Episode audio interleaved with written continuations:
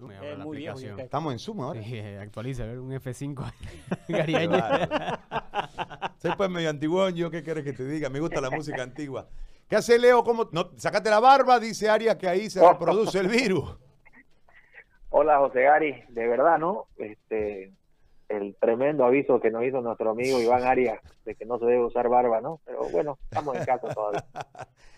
bueno, eh, ha surgido un montón de, cosas en torno a todo esto que viene sucediendo en el país, eh, una serie de denuncias, eh, una contaminación de orden político, una desatención al problema en cuestión, la gente falleciendo, un sistema de salud heredado, es cierto, pero que no sufrió en ningún momento un refuerzo de parte de las autoridades en este momento transitorias, la crisis de los municipios ya expresada en posiciones de presión, eh, un contexto en todo esto.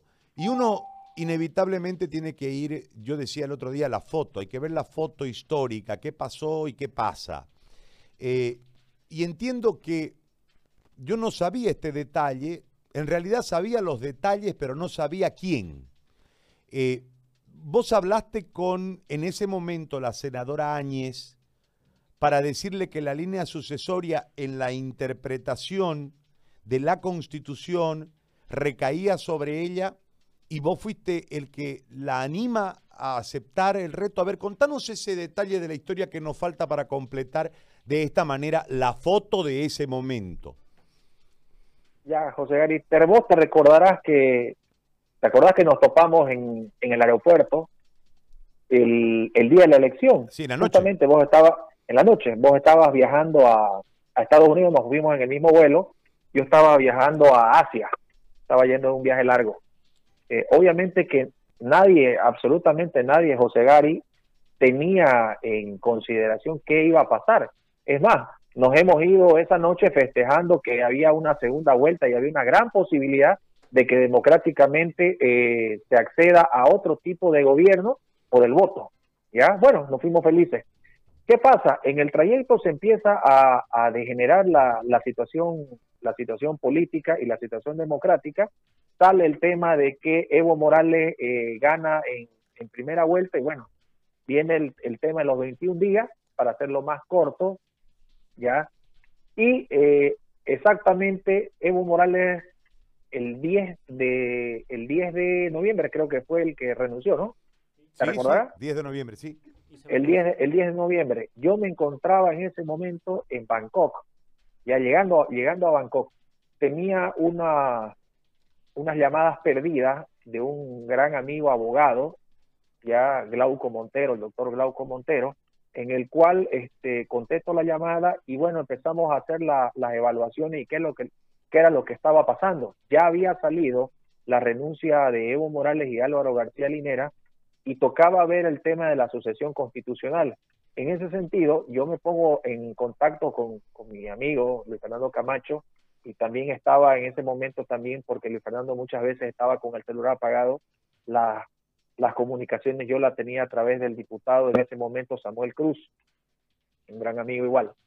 Eh, teníamos línea directa y bueno, viene el tema de la sucesión constitucional y vos te recordarás que en ese momento se hace un primer llamado o se hace un primer comunicado de la conformación de un gobierno cívico-militar, no sé si te recordarás esas aseveraciones que se hicieron, en las cuales este, yo hago en su momento unas observaciones porque eh, mal que mal se tenía que respetar la sucesión constitucional, sea quien sea.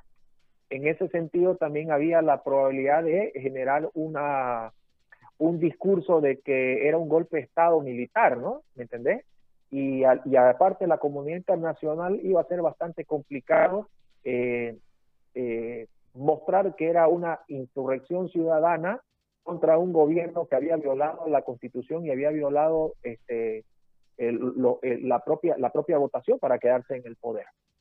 En ese sentido, se hace la evaluación jurídica, ya, eh, me dice el doctor, el doctor Montero, te comento, Leo, de que hemos, hemos analizado esta situación y tocaría al uno de la directiva de la Cámara. Y en ese sentido yo ya tenía la figura clara, la, eh, la segunda vicepresidenta era Yanine Áñez, la cual la conozco, no todos los políticos nos conocemos, ¿no? Pero yo la conocí ya, este, recordarás vos el año, el 2016, fue la denuncia que yo hice del, famoso, el bullado caso Dron. Del dron. Ya, eh, exactamente. Cuando se hace todo, todo esto, este, por azares de la vida, esta empresa también que había vendido el mismo dron al municipio crucero, había vendido otro equipo de las similares, de similares características del mismo sistema y todo a la gobernación del Beni. Y en ese momento estaba, ¿te acordás? El, era un masista, este, no me recuerdo su nombre, el gobernador. Lenz. Y me, ¿Perdón? ¿Quién era, ¿Quién era el gobernador? Era un masista, uno del más. No, no me recuerdo quién era, ah, quién era todavía. Ferrier. Ferrier, sí, Ferrier. Ferrier. Eh, me llama la senadora Yanini y me comenta la situación y empezamos a intercambiar este documentos, le ayudé en unas cuantas cosas en ese momento. Pero bueno, ahí quedó. Siempre hubo la, la comunicación, o sea, y nos conocíamos. Llega el 10, eh, vemos la, vemos la, eh, la evaluación jurídica de ese tema.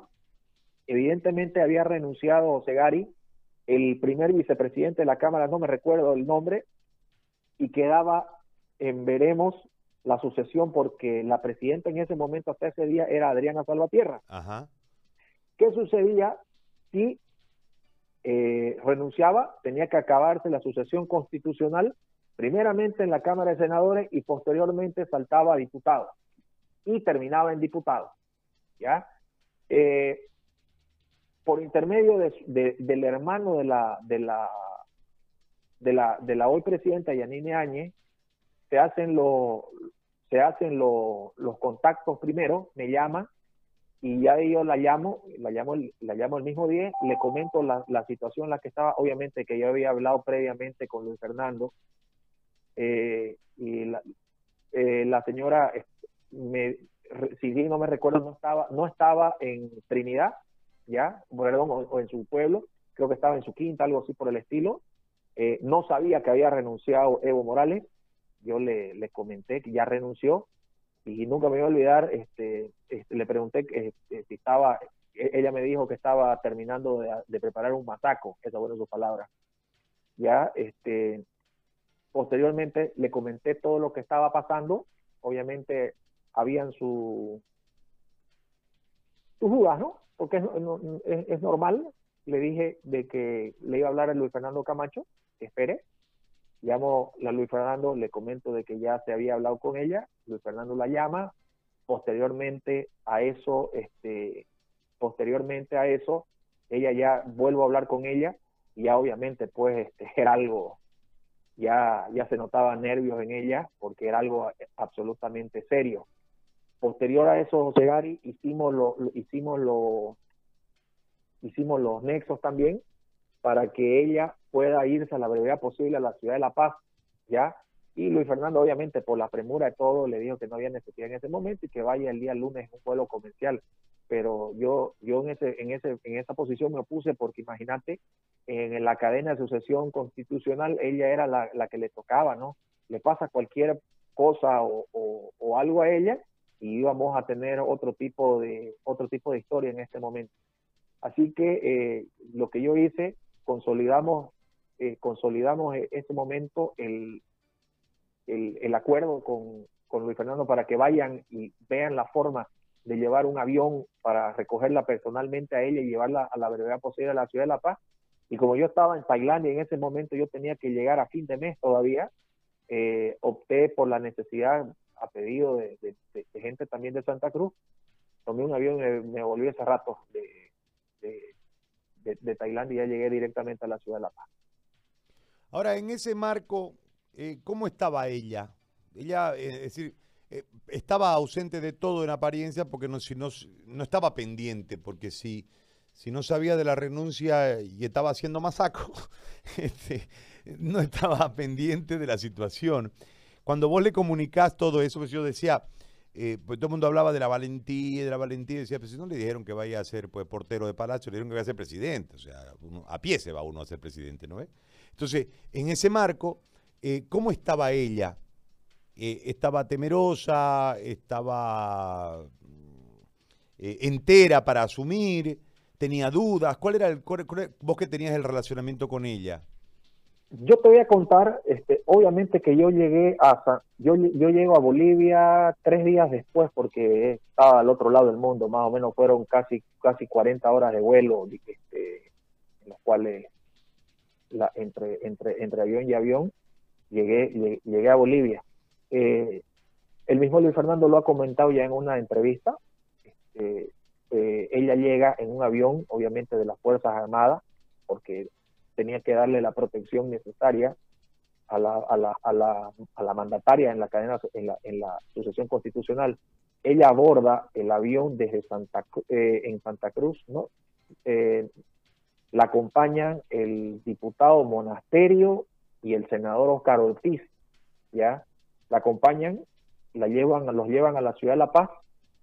En la ciudad de La Paz eh, los llevan a, la, a una reunión que lo ha comentado el mismo Luis Fernando, lo llevan a una reunión donde estaban todos los, movimientos sociales de Bolivia, Fuerzas Armadas y Policía, y obviamente los cívicos, el bando cívico, en el cual este, ella ve y, todo el bloque que había consolidado la salida de Evo Morales, le plantean que ella tenía que asumir el cargo bajo tres premisas. La primera era obviamente pacificar el país que los mismos las mismas organizaciones sociales que estaban presentes en esa reunión eran las que le iban a dar las garantías para que eso suceda. Dos, este, tenía que llamar a elecciones en un plazo de 90 días. Y tercera, tenía que conformar un gabinete, un gobierno de ciudadanos. No tenía que estar la clase política. Y bueno, ya lo demás ustedes ya saben la historia. Ahora, en ese marco, ¿Cómo se conforma el gabinete? ¿Quiénes definen? O sea, eh, en, esa, en esa cuestión que vos acabas de decir, gabinete de ciudadanos. ¿no? Yo tengo la costumbre de anotar las frases. gabinete de ciudadanos. ¿Quiénes participan de la elaboración de ese gabinete para que sea cumplida uno de los, de los tres requisitos, de los tres pedidos de los movimientos sociales y de los cívicos? Mira, este, más allá de eso, no te olvides, José Gary, que era, eh, fue una situación crítica, una, una situación bastante complicada la que se vivieron esos días, en los cuales se, se tuvo que tomar la decisión de conformar un gabinete, primero porque tenía carteras de Estado en las cuales no podían estar acéfalos por hasta, hasta buscar un perfil o, o, algo por el, por el estilo, ¿ya? Este, se tuvo que tomar o de echar mano a lo que había en ese momento eh, de, gente capaz en ese momento. Por eso es que se toma la decisión en ese momento de que Fernando López, Jerez Justiniano, la senadora Elba Pin, que era amiga personal de la, de la hoy presidenta, eh, un, dato muy, muy, muy, este, una, una anécdota, el ministro de gobierno había sido solicitado por la misma presidenta que haya sido, este, ¿cómo se llama? El hoy jefe de campaña de, el que era, el que era secretario de, Seguridad Ciudadana de la Gobernación, ¿cómo se llama? Este, Enrique. Este, Enrique Bruno. Enrique Bruno. Enrique, me había, me había olvidado su nombre. Querían que sea Enrique Bruno, hubo la negativa, obviamente, después él pasa a la pasa al, nombre de Tomás Monasterio, si no me equivoco ese día, también este, se evalúa su nombre y no, no pasa. Y posteriormente se, se pone en consideración el nombre de Arturo Murillo. ¿ya? Eh, me llaman para, para pedirme referencias, obviamente pues mi amigo Arturo Murillo, yo hablé con Luis Fernando y le dije que era una buena persona y, y, que tenía pantalones para, para la situación crítica que se estaba viviendo en este país y es así como él llega él llega este, a, asumir la cartera de ministro de, gobierno. Obviamente también hablé con otra persona fundamental que fue en ese momento, Branco Manicovic. ¿Vos, ¿Vos sos el de la anuencia para Murillo? ¿Perdón? ¿Vos sos el de la anuencia para Murillo? Me llaman un, un amigo, me llama un, Arturo es, es, amigo personal mío. Sí. Ya, este, me llama un amigo diputado, muy amigo mío, en común con Arturo, obviamente que hemos participado en muchas cosas políticas juntos. Eh, eh, como yo estaba en, tránsito todavía, no tenía tenía acceso a internet eh, y a comunicación por hora, me llaman y me, dicen de que estaba Arturo este, pugnando por la por el Ministerio de Gobierno, ya y obviamente pues imagínense tener un amigo este, que esté en una cartera de Estado tan importante, obviamente es honor, ¿no? Es por eso que me piden me piden este, este amigo que hable con Luis Fernando para que Luis Fernando en ese momento también lo, lo, lo ayuden, ¿no? El, el, el bando cívico. Y eso hago las, las conexiones y le, le, digo a, la, a, los cívicos de que el hombre ideal en ese momento, como estaba el, nombre en el tapete ese, ese, mismo instante, era él y, yo le dije de que era una persona este, que va de frente, eh, de pantalones y era la persona indicada para, para el cargo. Ahora vos, es tu amigo personal, yo lo sé, pero eh, a mí me parece que era en algún momento en esa personalidad que vos destacás, ¿no? Que es un tipo de pantalones, es, es como que el pantalón se le distancia un poco del cerebro y en algún momento él tiene algunas declaraciones que son más basadas en los pantalones que en lo cerebral. Eh, es como que le hierva muy rápido, la leche le sube muy rápido. Y, y, en algún momento ha tenido algunos desabruptos que le han generado una serie de conflictos. Pero sin ninguna duda, en el marco referencial de la Presidente, él es su hombre fuerte. Por eso, vos que lo conocés personalmente, eh, porque yo lo conozco de la referencia y en algún momento que nos hemos encontrado en un café cuando ha estado con vos, ¿no? Aquí en Santa Cruz. Pero eh, en, ese marco, para intentar entenderlo, digo, eh, esa fortaleza que se le destaca para el cargo, que en algún momento, insisto, creo que le, sube muy rápido la leche y eso no le permite generarse un tiempo para pensar y declarar. En ese marco, Leo, él es así, es así siempre o es nomás aquí en el cargo? No, no, él es un tipo duro, ya, obviamente es, como se llama, es como decimos nosotros vulgarmente, es fosforito, ya, pero uno, uno cuando está en función pública, José Gari, tiene que tener este tiene que tener un norte. Ya uno no puede no puede ser el papel el papel individual eh, mostrarlo tal y como es ante la, ante la opinión pública. Obviamente, ¿no? Este, uno tiene que guardar la, uno tiene que guardar las diferencias y uno ya es un es un estadista en, una, en una cartera tan importante y una palabra mal dicha, eh, un, un comentario puede generar este, animadversiones y pensamientos contrarios a la gestión que uno hace. Uno tiene que ser bastante medido ya cuando, cuando está en poder. Te hago la última consulta sobre ese momento. El resto de la conformación del gabinete, eh, ¿vos, ¿vos pudiste participar? ¿Cómo fue la situación esa? ¿O se fue por la línea marcada por los movimientos en ese momento en discordia, los movimientos sociales y el movimiento cívico, para que sea un gabinete de ciudadanos? Este, yo, yo, no, como te digo, yo estaba en pleno, tardé tres días en llegar a Bolivia, ya estaba al otro lado del mundo, eh, el, el, gobierno estuvo consolidado, tengo entendido, el, el 12. 12 fue cuando se posesionaron los, el, el, gabinete completo. ¿ya? Y quedaron unas cuantas carteras de Estado este, acéfalas, pero ya no era, no era, era circunstancial ¿ya? Pero ya se había dado en 48 horas desde la renuncia la certidumbre al país que había un gobierno eh, eh, de transición, ¿ya? Creo de que todos, José Gary, teníamos la mejor predisposición del mundo, ¿ya?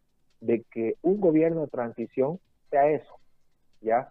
Aquí el gran problema que ha ocurrido es que se pone en duda absolutamente de ahora en adelante todas las gestiones que se hagan porque es un gobierno que está en campaña, ¿ya?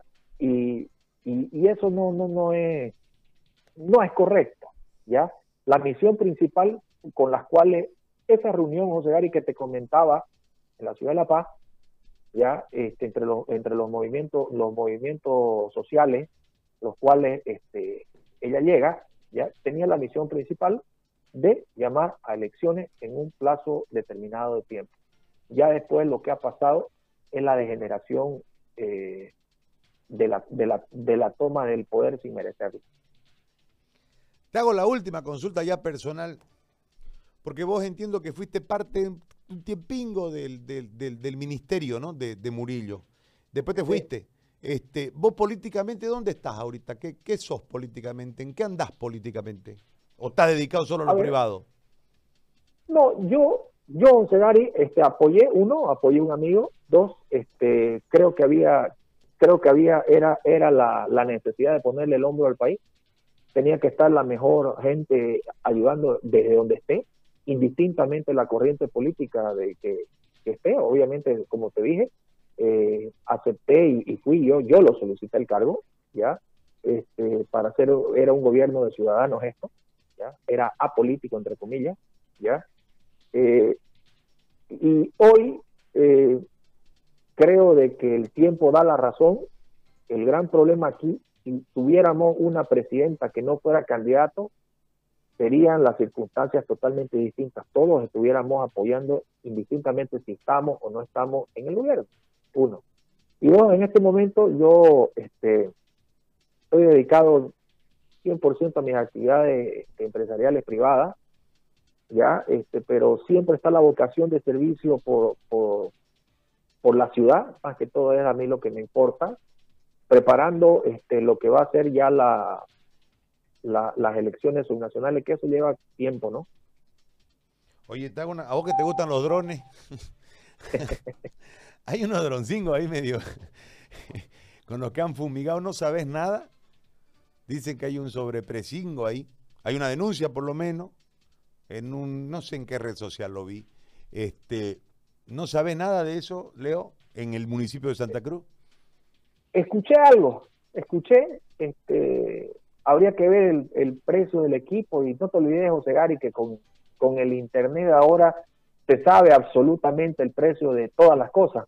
Claro ejemplo es el caso de, de los respiradores, ¿no? Claro. ¿Me entendés? O sea, algo muy burdo, como que la gente no se hubiera saber. Detrás de internet pones el modelo y, y vas a saber al tiro cuánto, cuánto es el precio referencial a nivel internacional. Leito, ¿vas a hacer política entonces? La política pues está siempre presente, ¿no? Este, pero mi casa es Santa Cruz, o sea. Tu casa es Santa Cruz. Entonces, ¿le va a echar al municipio o no? Vamos a ver en ellos, en ellos estamos. Bueno, está bien. Te mando un abrazo. Igualmente, José Gary, un saludo. Chao, Leo. Un abrazo grande. Chao, chao. Ahí está Leo Roca contándonos ese pedacingo, la historia que nos, ya nos complementa todo el, el pedazo, ¿no? Ahora, eh, entonces en realidad hay que irse a ese momento. En ese momento